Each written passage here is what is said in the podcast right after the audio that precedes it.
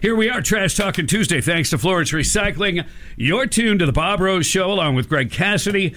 We are live, we are loco, and we got it going on for you. Let's see here. Uh 608 time check brought to you by Hayes Jewelers, where the answer is always yes. Got to take care of the people who take care of us.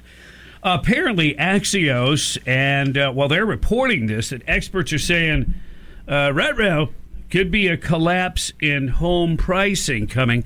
Uh, really uh, shouldn't come as a shock. We know that prices have been inflated. Uh, a lot of, especially we feel it in Florida, a lot of people want to live here. Supply and demand at work. Also, historically, super low interest rates for a long period of time. That's gone away. Okay. Just thank goodness Jimmy Carter's not around. Okay. You had a home mortgage for 15%. Thought you were getting a deal. Yeah, those are Yeah. scary days.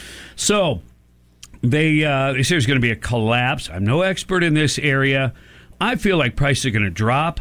I think the word collapse is a little strong. I mean, it's it's settling. I think. And, and, yeah, Yeah. the interest rate goes up. That slows the buying process down a little bit. So yeah, Yeah, it's cer- yeah no, it certainly will because how much home you can buy. yes, Uh, you got to look at that. You got to look at the monthly payment for most people anyway, and they're going to say, you know what, we're just going to hold off. But if you hold off, then what are you going to do? I mean, rent. oh, is unbelievable. I mean, what people are getting for rent, uh, and and thank the good Lord, I haven't had to you know do that for a long time because I, how would you save money for a house yeah. you if you're paying fifteen hundred, two grand or more No. for rent? Wow. crazy. So yeah, a little sticker shock there, but uh, I, I wonder if if this kind of information, this oh the home price are going to collapse and all that, will that cause people who would be entering the market or looking for a house, say the next sixty to ninety days, going well, you know, should we should we hold off? Mm-hmm. I, and uh, of course, I'm not giving any advice in this area. Nobody knows really what the future holds day to day. I do know that for most people, it's nice when you have a roof over your head. So you have to live somewhere. And, you know, there's not always a perfect time to buy, there's not a perfect time to sell. Um, but life moves forward. So sometimes you need to do what you need to do. But some economists think there's going to be a significant drop in home prices within the near future as the residential real estate market is stuck. Again, this article coming from Axios. They explain that after the sales of existing homes dropped for the ninth straight month, the supply of single family homes is continuing to grow and the mortgage rates are nearing 7%. Some experts are saying that a large scale housing slowdown is starting to become more and more likely. All right, so how's that? You know, unless you are buying or selling right now, it's not going to have a major impact. Whatever you gain by waiting for home prices to come down, you're paying in a higher interest rate. So you know you've got to you've got to consider all of that. But if you sit on the sidelines and don't do anything, um, you might you know miss an opportunity of finding the home that you really want, something that you're going to be happy with for a long time. Because think about it, that's where you spend all your time. Oh yeah. And that's also where you spend most of your income for for for a lot of us.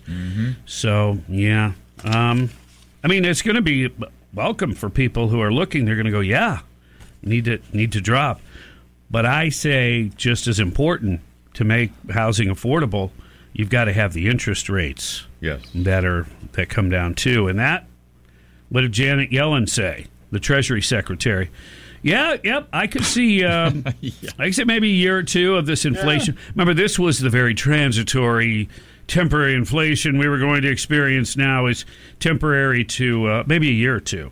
Right. Okay. Just in time for another election. yeah, really. Oh, and then there's the pending rail strike. Have they scared people enough with this one yet? Uh, they're working on it. Yeah. Yeah. President Joe Biden said yesterday he asked Congress to intervene uh, to prevent an economically crippling uh, freight rail strike. Yes, it would be.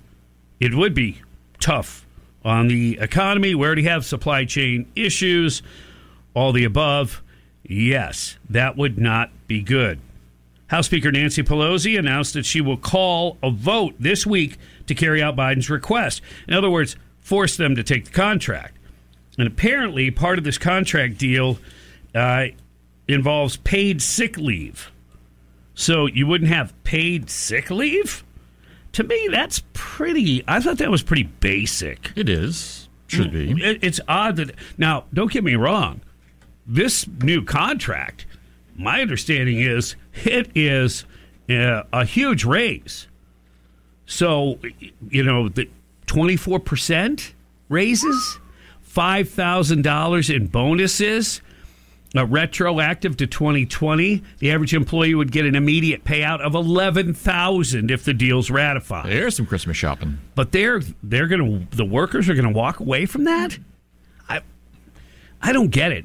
The the rail industry is trying to pare back as far as people go. If the labor continues to go up, they're just going to look for ways to pare back even further, wouldn't they? They should take a really good look at McDonald's and see what happened there. Yeah. Automation. There's a, and there's a lot of computerization and automation that goes on already in, in the rail industry. So yeah, and and the reality is, I mean, yeah, you can fight for your rights as and, and you're part of a union. I get all that, but let's say you go on that strike. Well, all those disastrous things that are happening that you're going to do to the economy, you then now have to help pay for because you're going to get nailed with it as well. Yeah, that's true. But man, a 24% raise, Oh, yeah. $11,000 bonus right off the bat, that's, uh, to me, that would be hard to say no to. Uh-huh. Oh, yeah. Employee health insurance premiums will also be capped at 15% of the total plan cost. Employee. So, in other words, the employee will never have to pay more than 15% of the total plan cost every time the plan goes up in cost, which they don't go down, people No, they don't. the medical plans continue to go up, the employer would have to continually make up the difference. However, dissenting unions had balked at the lack of paid sick days in the tentative agreement. I I wonder if it's just they're limited to how many sick days they can take, but couldn't they sign up for like short term disability? That would only be a couple of dollars a paycheck.